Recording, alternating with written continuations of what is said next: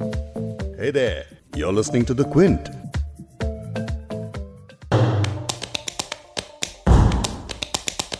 पच्चीस जून उन्नीस लॉर्ड्स के मैदान में। वेस्ट इंडीज जैसी मज़बूत टीम को 43 रन से हराना इंडियन क्रिकेट टीम ने तेरासी से पहले शायद सपने में भी नहीं सोचा होगा। और इसकी एक वजह भी थी। इंडियन टीम की इस टूर्नामेंट में भी जो शुरुआत वगैरह हुई थी इंडिया को कोई रेट नहीं करता था। कोई कहता नहीं था कि इंडिया पोटेंशियल विनर भी है। भारत एक ऐसे स्टेज पे था उस वक्त जब हम 82 के एशियन गेम्स में हॉकी में हार गए थे। उसके बाद से भारत में एक मायूसी थी स्पोर्ट को लेकर। और इन तमाम कारणों के बावजूद भारत के कप्तान और उस वक्त सिर्फ़ 24 साल के डायनामिक ऑलराउंडर कपिल देव ने वर्ल्ड कप की ट्रॉफी उठाते हुए दुनिया को दिखा दिया कि हम किसी से कम नहीं। लेकिन हारते हुए इस बाजी को उस दिन हमारे खिलाड़ियों ने कैसे पलटा? ये जानने के लिए उन्नीस सौ वर्ल्ड कप फाइनल मैच से जुड़े दिग्गजों से हमने पूछा where were you when India won its first world cup यानी तेरासी में वर्ल्ड कप फाइनल में अगेंस्ट ऑल ऑड्स इंडिया ने बाजी कैसे मारी आप कहाँ थे जब Where were you when? आप कहाँ थे जब Where were you when? आप कहाँ थे जब आप सुन रहे हैं वे व यू वैन और मैं हूँ फबेहा सैयद। द क्विंट और क्विंट हिंदी की एक ऐसी पॉडकास्ट सीरीज़ है जिसमें हम उन वाक्यों की बात करते हैं जिन्होंने भारत पर अच्छी या बुरी एक ऐसी छाप छोड़ी है जिसने देश की शक्ल उस वक्त बदल कर रख दी। इस सीरीज़ के पिछले एपिसोड में आप ओरल हिस्ट्रीज के तौर पर ऐसी कहानियाँ सुन सकते हैं जिन्हें हमने आपके लिए पॉडकास्ट की शक्ल दी है, जैसे कि बाबरी मस्जिद डिमोलिशन इमरजेंसी पार्टीशन वगैरह। इन इवेंट्स को हम समझने की कोशिश करते हैं उन लोगों की बातों से जो इन हिस्टोरिक मोमेंट्स के विटनेस हैं। आज इस पॉडकास्ट में उन्नीस में लॉर्ड्स के मैदान में जो इतिहास रचा गया था, उसकी बात करेंगे। और स्क्वाड के एक बेहतरीन खिलाड़ी कीर्ति आज़ाद से जानेंगे कि टीम ने ये कारनामा कैसे अंजाम दिया। यानी टू टाइम्स चैंपियन और अपने अग्रेसिव खिलाड़ियों के लिए जाने जाने वाले वेस्ट इंडीज को उनकी पहली हार का मज़ा टीम इंडिया ने कैसे चखाया? पॉडकास्ट में मुझे आगे ज्वाइन करेंगे तिरासी के स्क्वाड के मेंबर बॉलर और दिल्ली से स्टॉल ऑलराउंडर कीर्ति आज़ाद। जब लास्ट विकेट गिरी माइकल होल्डिंग लेग बिफोर हुए पग बाघा हुए मोहिंदर अमरनाथ को तो मैं लॉन्ग ऑन पे दूर खड़ा था पवेलियन की दूसरी छोर पर। और uh, जैसे ही वो आउट हुए एम्पायर ने उंगली खड़ी की सब तरफ़ से लोग पिच पर भागना शुरू हुए। और साथ ही बात करेंगे उन्नीस में टीम इंडिया के manager P R Man Singh से भी जो अपने प्लेयर्स के इंटरेस्ट के लिए उन्हें फोकस्ड रखने के लिए किसी भी हद तक जा सकते थे। आज से कंपेयर करें उन दिनों को जैसे मैंने किए या मेरे जितने भी मैनेजर इंडियन टीम के साथ गए हैं वो सारा काम आज बारह करते हैं। जो आप अकेले करते थे? जो जो मैं अकेला करता था। आज जो है इंडियन टीम के साथ वो सारा काम बारह लोग करते हैं। इनके अलावा आप सुनेंगे अमृत माथुर को भी जो स्पोर्ट्स फेडरेशन में सीनियर पोजीशंस पर रह चुके हैं और तेरासी स्क्वाड के बहुत ही करीबी दोस्त भी हैं। कीर्ति और मैं सेंट स्टीवेंस कॉलेज दिल्ली में साथ थे। और जो हमारा रेगुलरली इंटर कॉलेज में मुकाबला होता था हिंदू कॉलेज से उनकी तरफ़ से सुनील वॉल्सन खेला करते थे। वो भी 93 टीम का एक हिस्सा थे। साथ ही आपको मिलवाएँगे इंडियन स्पोर्ट्स जर्नलिज्म फ्रेटर्निटी के कुछ मेंबर्स से जो तेरासी के इस मैसिव जीत के वक्त खुद बहुत यंग थे। And they remember watching the historic match as young fans तो हमने बीबीसी लगाया। अच्छा। और हम वहाँ बैठ के थम्सअप पी रहे थे। जैसे जैसे जीत के पास आते थे हमारे जो दिल की धड़कन है वो बढ़ती चली गई। 83 की जीत ने भारत में जो मायूसी थी स्पोर्ट को लेकर उससे बाहर निकाला। ये हैं चंद्रेश नारायणन और हेमंत बुच। लेकिन पहले टाइम मशीन में बैठकर आपको लॉर्ड्स का एक नज़ारा दिखाते हैं ताकि आप एकदम मूड में आ जाएँ।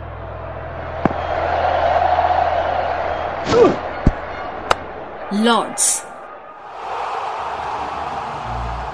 इंटरनेशनल क्रिकेट के लिए मंदिर जैसी एक जगह, जहाँ खिलाड़ी पहले माथा टेकते हैं और फिर पहला कदम रखते हैं।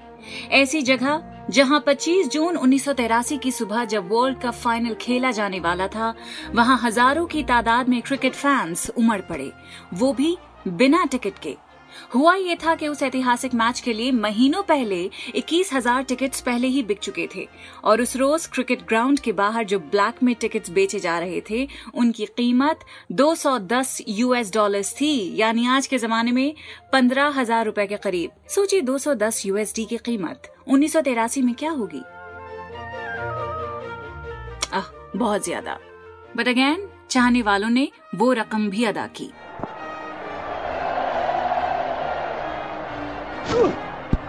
द स्टेट्समैन अखबार में 26 जून उन्नीस को छपी खबर में एक वेस्ट इंडीज सपोर्टर जो उस रोज सुबह चार बजे से इंतज़ार कर रहा था, उसने कहा कि शायद मुझे वेस्ट इंडीज के लिए खेलने का मौका आसानी से मिल सकता है, लेकिन आज उन्हें इस मैच में खेलते हुए शायद मैं ना देख पाऊँ।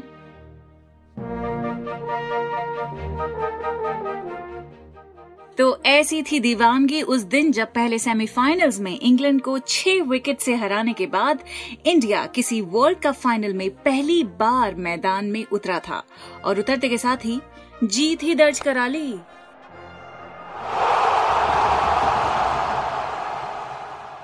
क्या था मंजर उस लास्ट विकेट पर? ये मैंने पूछा कीर्ति आज़ाद से।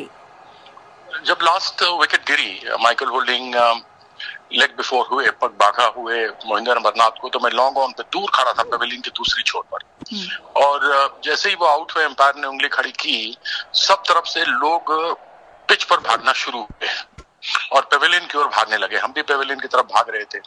तो जब तक आधे रास्ते पहुँचते तब तक लोगों के बीच में घिर चुके थे जो लोग पेविलियन के पास थे वो अंदर चले गए थे बहुत लोग फंसे हुए थे हम हमारे में से और लोग पीछे में पीठ में थपथपी दे रहे थे ऐसा लग रहा था मान लो कि ज़ोर ज़ोर से मार रहे हो हम्म। तो उस बीच में फंसते हुए कम पाँच से सात मिनट लगे थे पेविलियन हम्म। में ऊपर पहुँचने में वैसे भी एक जब कभी भी आप सीढ़ियों पर चढ़ते हैं पेविलियन की जैसे हम्म। मैदान से छोड़ करके पेविलियन में तो वैसे ही चार पाँच मिनट लगता है पहुँचने में क्योंकि काफ़ी सीढ़ियों के बाद आपको वहाँ ऊपर पहुँचना पड़ता है। जी।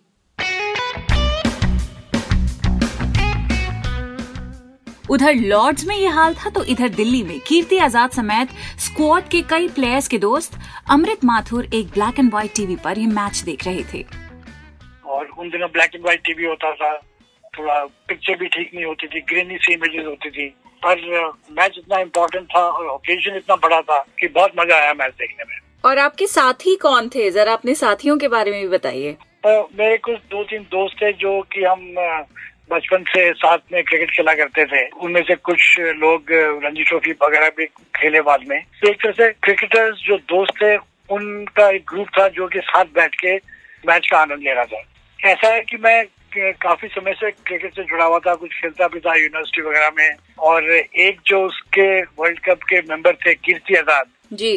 वो और मैं तो साथ कॉलेज टीम में थे बल्कि मैं कॉलेज का कैप्टन था जबकि कीर्ति हमारी टीम में थे। अच्छा। तो उनसे तो फिर मतलब की खास रिश्ता था और उनकी परफॉर्मेंस में देख तो और भी प्राइड फील होता था कि हमारे साथ खेलने वाले उस वर्ल्ड कप टीम में हैं। ऐसे ही कीर्ति और मैं सेंट स्टीवन कॉलेज दिल्ली में साथ थे। हम्म। और जो हमारा रेगुलरली इंटर कॉलेज में मुकाबला होता था हिंदू कॉलेज से उनकी तरफ़ से सुनील वॉल्सन खेला करते थे।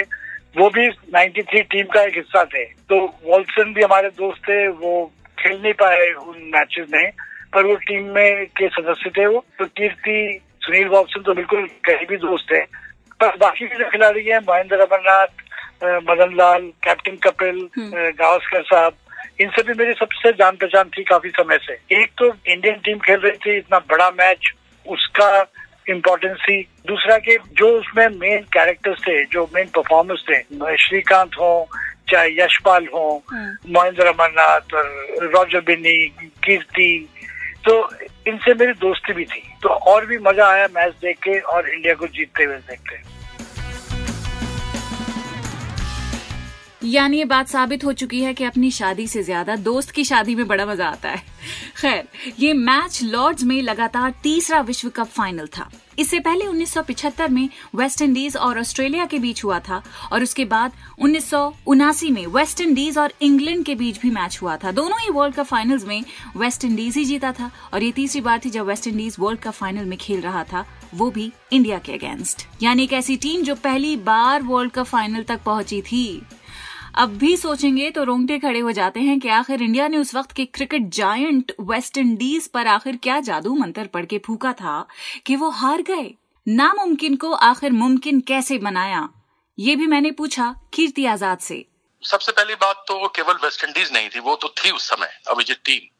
लेकिन उसके साथ ऑस्ट्रेलिया के पास भी बहुत अच्छी टीम थी इंग्लैंड के पास था न्यूजीलैंड के पास था पाकिस्तान यहाँ तक बड़ी अच्छी टीम लेकर के आया था हम्म। और जो वहाँ पे बुक मेकर्स थे जो वहाँ पे जुआ खेलते हैं उन लोगों ने आठ टीमों में हमें सातवें पोजीशन पे रखा था यानी कि एक पाउंड लगाओ तो नाइन्टी नाइन पाउंड मिलेगा अच्छा। और जिस समय मुझे फ़ोन आया। और कपिल ने कहा कि भाई बधाई हो तुम्हारा नाम आ गया तो कपिल और मैं तो साथ में स्कूल से एक साथ खेल करके आगे बढ़े थे अच्छा। तो मैंने उससे मज़ाक मज़ाक में कहा कपिल अच्छा है one month free paid holiday हमें मिल गया क्योंकि हमारे पास दो ही लेजेंड थे उस टीम में एक कपिल देव हाँ। एक सुनील गावस्कर हाँ। और बाकी में से कोई ऐसा अंतर्राष्ट्रीय स्तर पर किसी ने नाम नहीं कमाया था हाँ बल्लेबाज अच्छे दिलीप वेंगसरकर थे मोहिंदर अमरनाथ थे जिन्होंने बड़ा अच्छा सीरीज़ वेस्ट इंडीज में खेल करके आए थे हाँ। लेकिन सुनील गावस्कर और कपिल देव जैसे नामी गरामी कोई नहीं थे हमारे में से थे हाँ ऑलराउंडर्स थे बैटिंग भी कर सकते थे बॉलिंग भी कर सकते थे लेकिन जैसे जेनविन एक ऑलराउंडर कपिल देव या जेनविन बैट्समैन जैसे आ, सुनील गावस्कर जो अंतर्राष्ट्रीय ख्याति प्राप्त कर चुके हो हम्म। वैसे कोई नहीं थे वेस्ट इंडीज की टीम में एक से लेके ग्यारह तक तो खेलते ही थे और जो बाहर तीन चार खिलाड़ी बैठते थे वो किसी भी दुनिया की टीम में खेल सकते थे ऐसी ज़बरदस्त टीम थे वेस्ट इंडीज की ऑस्ट्रेलिया का भी वही परिस्थिति थी हाँ। लेकिन हमारी टीम में एक आदमी था वो कपिल देव। उसके जहन में शुरू से था कि हमको जीतना है। हम्म। दुनिया में देखिए उस समय में जो वेस्ट इंडीज के फास्ट बॉलर थे वेस्ट इंडीज की बड़ी फास्ट अच्छी पिचेस हुआ करती थी। और वहाँ पे वो गेंदबाजी करते थे। इंग्लैंड में इयन बोथम बॉब विलिस थे जहाँ गेंद स्विंग होती है ऑस्ट्रेलिया के डेनिस लिली थे। जी जी. आ, वो वो लोग अपने अच्छे ग्रासी ट्रैक पे करते थे। इमरान को पाकिस्तान में अच्छी विकटें मिलती थी। इंडिया में डेड और डोसाइल विकटें थी और उसपे कपिल देव ने चार सौ चौंतीस विकटें निकाली थी। या एक ऐसा करिश्माई खिलाड़ी हमारी टीम में था जो सदैव यही सोचता था कि हम जीतेंगे। और अंत में हम जीते भी एक छोटी सी शैंपेन की बोतल को छुपा करके फाइनल के लिए ले आया था। और एक सौ तिरासी पे आउट हुए थे तो हमें सवाल पूछने हाँ। मतलब एक बारी वो जो उन्होंने बोला था कि एक सौ तिरासी का जो मॉडेस्ट स्कोर है वो लाइन एक बारी उनके स्टाइल में आप बोल दीजिए। नहीं वो तो उन्होंने कहा था it is not it may not be a winning total but it's a fighting total तो हमने कहा ठीक है जी चलो लड़ते हैं। और फिर जब विव रिचर्ड ने मारना शुरू किया तो हमने कहा तो गेम तीस ओवरों में ही खत्म हो जाएगा साठ ओवर के मैच हुआ करते थे। हाँ। लेकिन वो मददीपा ने मदन लाल जी ने ज़बरदस्ती उससे वो ओवर लिया कपिल चेंज करना चाहते थे तीन चौके खा चुके थे। तो कपिल ने दे दिया कहा जब इतने मांग रहे हैं तो ज़रूर कोई ना कोई बात होगी। और करिश्मा देखिए कि ऐसा ज़बरदस्त कैच कपिल जैसा खिलाड़ी ही विव रिचर्ड्स का पकड़ सकता था। कोई दूसरा उस जगह पे होता तो नहीं पकड़ता। वही तो जिस तरह आप डिस्क्राइब करते हैं ना कपिल देव ने, जिस तरह से वो आइकॉनिक कैच उन्होंने पकड़ा था पीछे देखते हुए, टेढ़ा भागते हुए, अपने अल्फाज में थोड़ा डिस्क्राइब कर दीजिए because the way you explain it it's amazing नहीं, मैं उधर लॉन्ग ऑन पे खड़ा हुआ था। तीन चौके पिछले ओवर में मदीपा खा चुके थे। और एक शॉर्ट बॉल उन्होंने की। विव रिचर्ड से हुक करने के लिए गए। मिस हुक हुआ कपिल पीछे भागे। अच्छा अगर कभी आप वो वीडियो देखें तो देखेंगे कि एक आदमी सफ़ेद शर्ट में उधर से भागा आ रहा है और हाँ, दूसरी हाँ, तरफ़ हाँ. से यशपाल शर्मा भागे चले आ रहे हैं। तो उस समय हमारे वीडियो चलती थी अब तो डिजिटल आ गया है।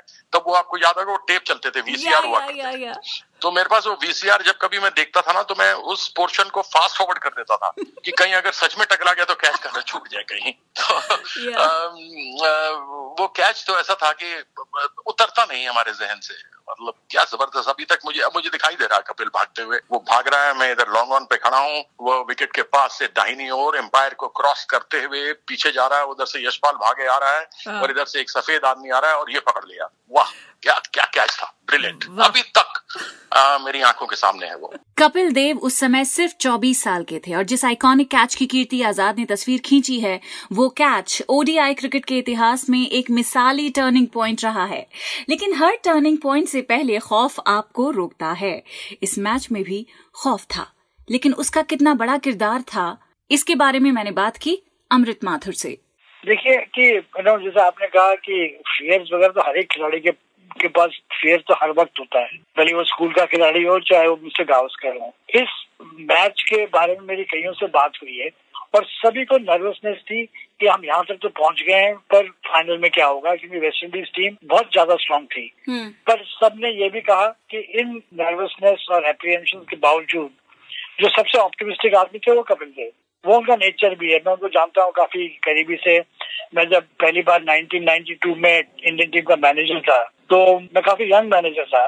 और उस टीम में कपिल भी थे हम्म। कपिल उस टाइम बहुत सीनियर थे तकरीबन कपिल की और मेरी उम्र बराबर थी हम्म। मैंने हमेशा देखा उनको नजदीकी से कि पोजीशन कुछ भी हो मैच कितना भी टफ हो वो अपने में इतना आत्मविश्वास है उनमें कि वो अपने को बैक करते हैं हम्म। मैंने कई बार साउथ अफ्रीका में भी देखा जो मैचेस में इंडिया की हालत काफ़ी बुरी थी पर वो प्रेशर कपिल देव की शक्ल पे कभी नहीं दिखा। एक कोई पोर्ट एलिजाबेथ में मैच था जबकि इंडिया के शायद सात खिलाड़ी आउट हो गए थे सत्ताईस से अट्ठाईस रन पे। और ब्रेड शूट्स करके एक बहुत ही फास्ट बॉलर थे साउथ अफ्रीका के। पर उस पोजीशन से जबकि करीब सात आदमी तीस रन के नीचे आउट हो गए हो कपिल देव ने 120 रन बनाए। हम्म। और बिल्कुल कहते हैं ना कि तोड़ के रन बनाए। तो वही सेल्फ कॉन्फिडेंस जो वर्ल्ड कप के समय मेरी जिनसे भी बात हुई उन्होंने बार बार यही कहा। हम इतना दूर आए हैं अपनी परफॉर्मेंस पे और भले ही एक सौ अस्सी के आसपास का लक्ष्य हो वेस्ट इंडीज को हम्म। पर वो उनको बनाने पड़ेंगे हम्म। तो इसमें मतलब कि कुछ नीचा होके या दब के मैच में नहीं जाना और यही सोच के जाना कि हम जीतेंगे लेकिन हर जीत की तरफ़ बढ़ता कदम दुश्मन की ताकत को ध्यान में रखते हुए ही उठाया जाता है। क्रिकेट के मैदान में हर खिलाड़ी किसी के खिलाफ खेल रहा होता है। विव रिचर्ड्स के अग्रेसिव मूव्स के अलावा एक और वेस्ट इंडीज के दिग्गज सर क्लाइव लॉयड के आउट होने पर भी इंडिया की जान में जान आई थी। कैसे? सुनिए कीर्ति आज़ाद से। देखिए, क्रिकेट एक बड़ी नामुराद खेल है। It's a game of glorious uncertainties आपको नहीं मालूम क्या होने वाला है। एक आदमी चार मैचों में चार सेंचुरियाँ बना के आएगा पांचवी इनिंग में फुल टॉस पे ज़ीरो पे आउट हो जाएगा। hmm. एक कोई व्यक्ति विकटों पे विकटें लेता चला आएगा और पता लगेगा कि विकेटलेस चला गया किसी मैच के अंदर जहाँ उससे ये अपेक्षा थी कि वो लेगा। hmm. तो क्रिकेट में कुछ कहना बड़ा मुश्किल होता है लेकिन क्लाइव लॉयड क्लाइव लॉयड के ग्राइन ग्रॉइन में प्रॉब्लम हो गई थी। उनके जांगों में ग्रॉइन में उनको प्रॉब्लम हो गया था और नहीं आ पा रहे थे। तो कपिल ने जाके रॉजर से कहा था कि इसको फ्रंट फुट पे रखो क्योंकि हम्म। नहीं खेल पाएँगे ये इनको तकलीफ़ है। और वही हुआ फ्रंट फुट पर रखा ठक देने एक्स्ट्रा कवर में सीधा कपिल के हाथों में कैच दे दिया। हम्म। तो सबका था गॉर्डन ग्रीनेज ने वेल लेफ़्ट किया बलिंदर सांधु को क्लीन बोल्ड हो गए। आज तक ढूंढ रहे हैं कि वो बॉल अंदर कैसे आई। जब भी ग्रीनेज ढूंढते हैं रहते हैं वहाँ पे गेंद जाके लॉर्ड्स में कि वो गेंद अंदर कैसे आ गई। तो उसके बाद यही तय किया कि वेस्ट इंडीज के जितने बैट्समैन है सारे स्ट्रोक प्लेयर्स हैं। हम्म। और जब विव रिचर्ड्स के आउट हुए और उसके बाद क्लाइव लॉयड आउट हुए हम्म। तो हमने कहा कि अब रन रोक के थाम के रखो हम्म। इनको पकड़ के रखो हाँ। और ये स्ट्रोक खेलने के चक्कर में आउट होंगे हमारे पास उतना स्कोर नहीं और कपिल की कप्तानी भी बड़ी अच्छी थी और फिर सुनील गावस्कर ने तीन तीन बढ़िया कैच पकड़े सैयद किरमानी ने पकड़ा ओवरऑल टीम की फील्डिंग और बॉलिंग और हमने जो किया फाइनल में बहुत ही बेहतरीन था इस ऐतिहासिक मैच में कई ऐतिहासिक पल शामिल थे मालकम मार्शल की वो गेंद जिसने बलविंदर सांधु को गुस्सा दिलाया असल में उस गेंद का भी बहुत बड़ा हाथ है हमें वो वर्ल्ड कप जिताने में।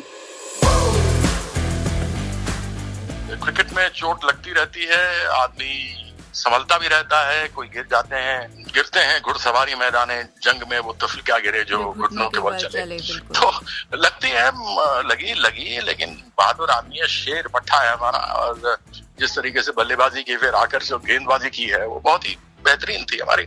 पूरी परफॉर्मेंस आप फ़र्स्ट मैच से देखिए ना वेस्ट इंडीज को हराया जिसको कभी सोचा नहीं था। पहला मैच जीत गए हम उसके बाद हम ऑस्ट्रेलिया से एक मैच हार गए। फिर हमें कोई क्वेश्चन पे जीतना था सेकंड मैच ऑस्ट्रेलिया से फाइनल में पहुँचने के लिए। हाँ। उसके पहले कपिल देव का वो एक सौ पचहत्तर क्या स्वर्णिम मैं कहता हूँ पारी थी वो कि एक सत्रह पे पाँच गिर गए। वो पूरी गीली विकेट थी। मैं ट्वेल्थ मैन था। हम्म। कपिल ने बल्ला बदलवाया मेरे से और मैंने कहा क्यों बदल रहा है? इससे अच्छे लग रहे हैं। उसने कहा नहीं नहीं इसके रन बन गए। हम्म। और फिर वो बेहतरीन था, बेहतरीन, बहुत ही बेहतरीन बल्लेबाजी थी। फिर सेमीफाइनल में हम पहुँचे इंग्लैंड के विरुद्ध। वहाँ पे मोहिंदर अमरनाथ और मैंने, चौबीस ओवर हमने किए, बारह बारह। हमें छह छह ओवर करने थे, लेकिन बारह बारह किए। और दोनों ने कुल मिलाकर के पचपन रन दिए और चार विकेट निकाल दिए। और उस समय इंग्लैंड बारह ओवर में या तेरह ओवर में छियानवे रन थी दो विकेट गिरे थे। और उस समय अगर आप पाँच या छह का एवरेज निकालो तो बहुत बड़ा माना जाता था। हम्म। वहाँ तो उस समय साढ़े तीन चार का ही एवरेज निकले तो बड़ा बहुत बड़ा मानते थे। हाँ। तो उसमें फिर मैंने और उन्होंने की फिर मैंने बोथम को क्लीन बोल्ड किया था। बोथम आउट हुए थे। मेरे लिए वो स्वर्णिम पल था कि मैंने भी अपना योगदान किया था और सेमीफाइनल में इंग्लैंड को हराया था। अभी इनकी बात हुई है अमरनाथ जी की तो ये जो जोकर ऑफ़ द पैक की हैसियत रखते हैं, वो आखिरी जो पल थे मैन ऑफ़ द मैच वो सबकी साँसें अटकी हुई थी। आप लोग तो वहाँ पे थे, मौजूद आपकी क्या कैफियत है, मैं सोच भी नहीं सकती हूँ, लेकिन मैं अब जानना चाहती हूँ कि उस वक्त आपके जहनों में क्या चल रहा था। मोहिंदर ने जिस प्रकार से परफॉर्म किया था तो उनको मैन ऑफ़ द मैच तो बनना ही था इतना तो हमें सब समझ के आ जाता है हम्म। लेकिन जो हमने इतिहास रचा हम्म। उन्नीस सौ तिरासी में आप समझिए कि भारत क्रिकेटिंग सुपर पावर बना उसके बाद हमारे आईसीसी के प्रेसिडेंट आए हमारे यहाँ हिंदुस्तान में वर्ल्ड कप आया हमारे यहाँ T W I E S P N और स्टार स्पोर्ट्स आए हम्म। उसके बाद कमर्शियलाइजेशन शुरू हुई। अन्यथा आपको क्या बताऊँ जब हम मैच जीते थे तो हमारे उस समय प्रेसिडेंट एनके पी सालवे साहब थे। वो आए ड्रेसिंग रूम में उन्होंने कहा कि सबको पाँच पाँच हज़ार रुपया दूँगा जीतने के लिए। हाँ। और तो हम लोगों ने कुछ नहीं कहा लेकिन फिर राज भाई थे वहाँ राज सिंह डूगर हम्म। उन्होंने कहा नहीं मैं लता मंगेशकर नाइट कराऊँगा। उन्होंने दिल्ली में जो इंद्रप्रस्थ स्टेडियम अब इंदिरा गांधी इंडोर स्टेडियम है जी। आ, उसमें लता मंगेशकर जी का नाइट हुआ फिर वहाँ से एक एक लाख रुपए इकट्ठा हुआ हम लोग को एक एक लाख रुपए मिला।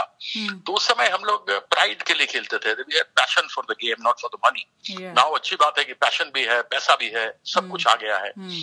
उस जमाने हमारे तक में क्रिकेट में कोई पैसा नहीं था। पैसा नब्बे के दशक के बाद आया जब हम तिरासी में जीते हैं इंडिया सुपर पार बना है वर्ल्ड कप हम लेकर के आए हैं। स्पॉन्सर्स बड़े बड़े आना शुरू हुए हैं टेलीविज़न पे। शुरू हुआ तीस तीस कैमरे से लोग देखने लगे। तो हम ये समझते हैं कि वो पहला विश्व कप था जो किसी ने सोचा नहीं था। It was big story of an underdog how underdogs came up and won the entire imagination of the world by winning that world cup देखिए, ये तो बात हो गई प्लेयर्स की, लेकिन इन प्लेयर्स का जो ख्याल रखते थे, उनकी बात भी तो होनी ही चाहिए। यानी कि टीम मैनेजर तेरासी में वर्ल्ड कप जीतने वाली टीम इंडिया के मैनेजर थे पी आर मान सिंह जी। वो मुझे थोड़ी देर में अभी आगे ज्वाइन करेंगे लेकिन पहले टीम मैनेजर का काम क्या होता है वो समझ लेते हैं अमृत माथुर जी से जो टीम इंडिया के 1992 में मैनेजर रहे थे। मैनेजर का रोल होता है leader of the delegation and he is the number one man as far the team is concern for protocol for all decision तो uh, सब जहाँ पे भी अगर टीम जाती है तो सबसे पहले मैनेजर इंट्रोड्यूस होता है। हम्म। फिर मैनेजर कैप्टन को वाइस कैप्टन और सीनियर प्लेयर्स को आ, मिलाता है। जो भी अगर वीआईपी या कोई डिग्नेटरी हो या ऑफिशियल फ़ंक्शन हो। हम्म। हर एक एडमिनिस्ट्रेटिव डिसीज़न तौर पे मैनेजर का रिस्पॉन्सिबिलिटी है। उदाहरण के तौर पे अगर किसी ने टीम को किसी फ़ंक्शन के लिए बुलाया किसी इवेंट के लिए तो वहाँ जाना है या नहीं जाना है ये मैनेजर का फैसला है। अगर जाना है तो एक इवन छोटी सी चीज़ कि उसमें ड्रेस कोड क्या होगा ये मैनेजर फैसला करता है हम्म। कि आज ब्लेजर पहनना है आज ब्लेजर और टाई पहननी है या टी शर्ट में जा सकते हैं तो इन छोटी छोटी चीज़ों का भी फैसला मैनेजर का होता है होटल में रूम अलॉटमेंट तो डेली अलाउंस वगैरह टीमों को देना टोर पे सिलेक्शन कमेटी की मीटिंग करवाना उनके मिनट्स रखना कन्वीन करना और अगर कोई भी प्रेस से इंटरेक्शन करना ये सब मैनेजर की रिस्पॉन्सिबिलिटी होती है।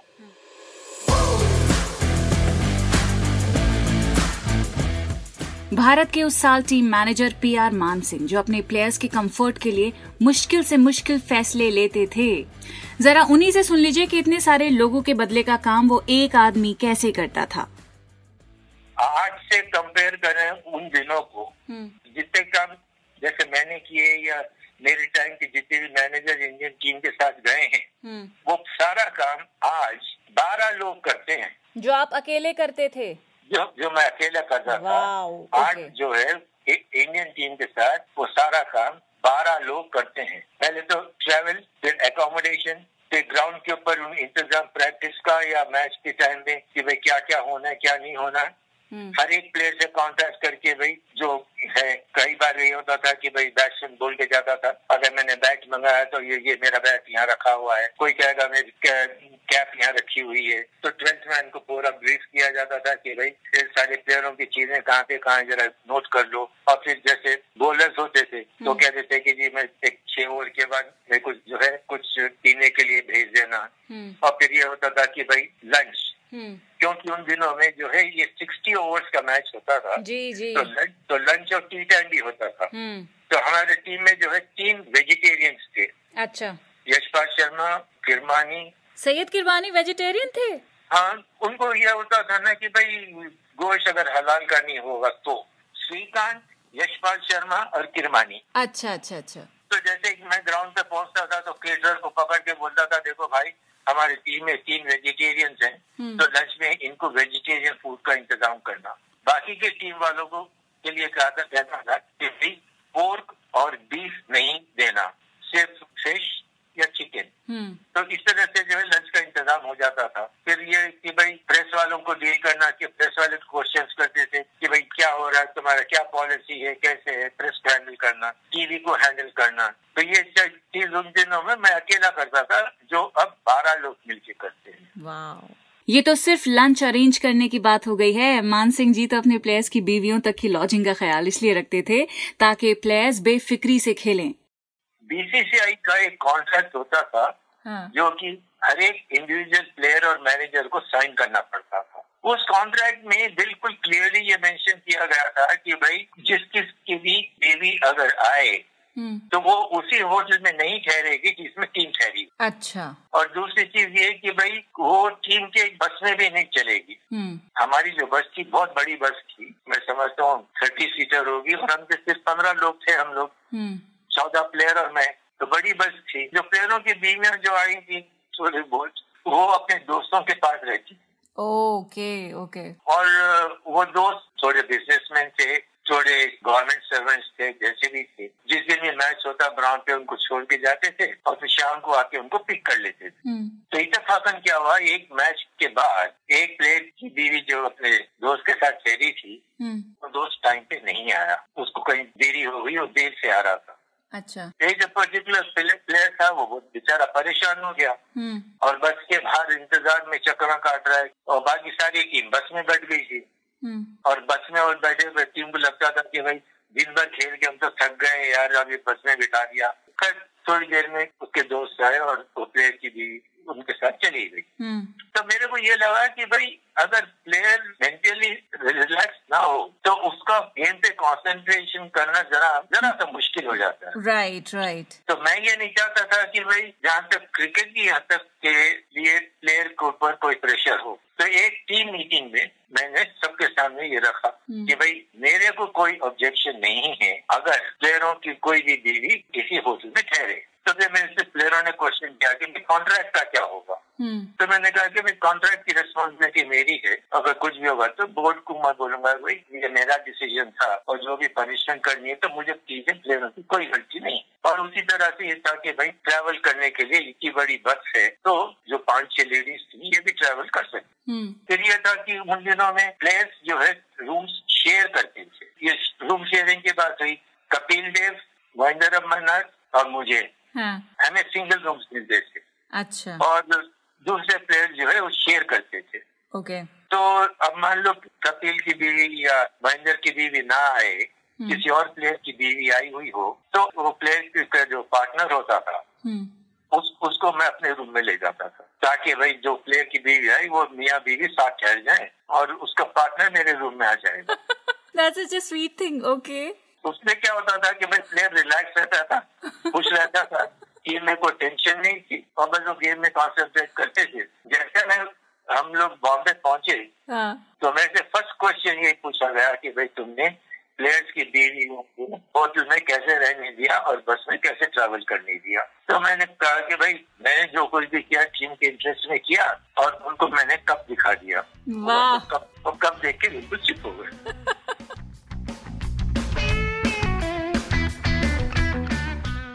ये तो बात हो गई उन लोगों की जिनकी वजह से तेरासी की जीत मुमकिन हो पाई। अब चलते हैं उन लोगों के पास जिन्हें इस जीत ने काफ़ी इंस्पायर किया है।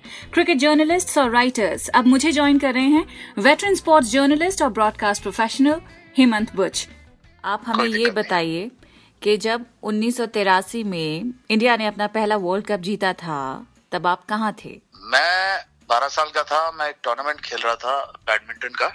और डिस्ट्रिक्ट लेवल टूर्नामेंट था। मैं और मेरे पिताजी साथ खेलते थे एक्चुअली उस टाइम पे। वो मेरे पार्टनर थे। टूर्नामेंट खेलते खेलते हमें ये पता चला कि मैच बड़े नाजुक स्टेज पे पहुँच चुका है।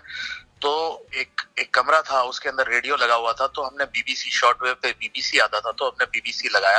अच्छा। और हम वहाँ बैठ के थम्सअप पी रहे थे और बैठ के सुन रहे थे वो मैच के बारे में। हर हर विकेट हर रन उसको हम बेसिकली जी रहे थे। हमने कभी सोचा नहीं था कि इंडिया जीत पाएगा लेकिन जैसे जैसे जीत के पास आते गए वैसे वैसे हमारे जो दिल की धड़कन है वो बढ़ती चली गई और फिर ये टूर्नामेंट चल रहा था कंडला में पोर्ट में हम्म। और हमारा घर दूर था तो हमें ड्राइव करके जाना था।